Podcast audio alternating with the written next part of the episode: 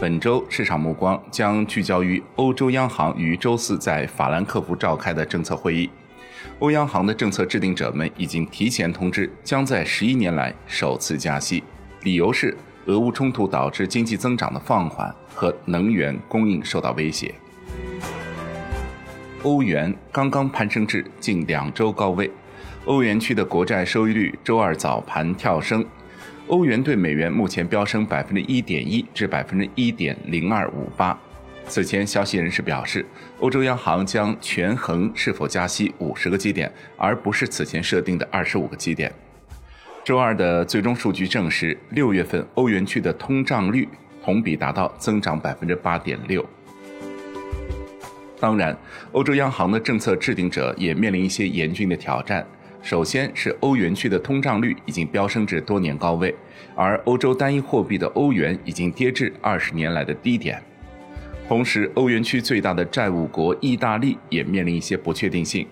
在如此的背景下，拉加德今年六月份曾宣布计划在七月实施十一年来的首次加息。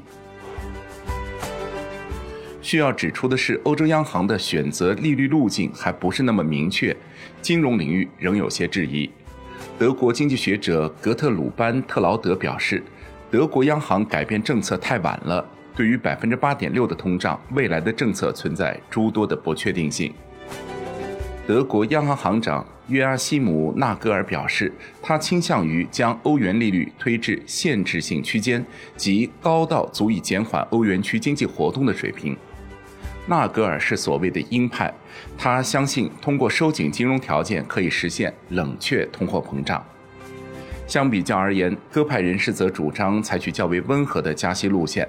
他们认为经济衰退的风险正在显现，尤其是俄乌冲突给经济带来的后果。而许多的欧洲央行观察人士也都认同这一观点。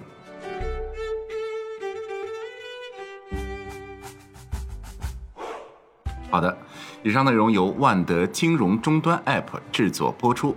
万德金融终端 App 现已免费开放注册，感谢您的收听，也欢迎您关注并转发。我们下一课再会。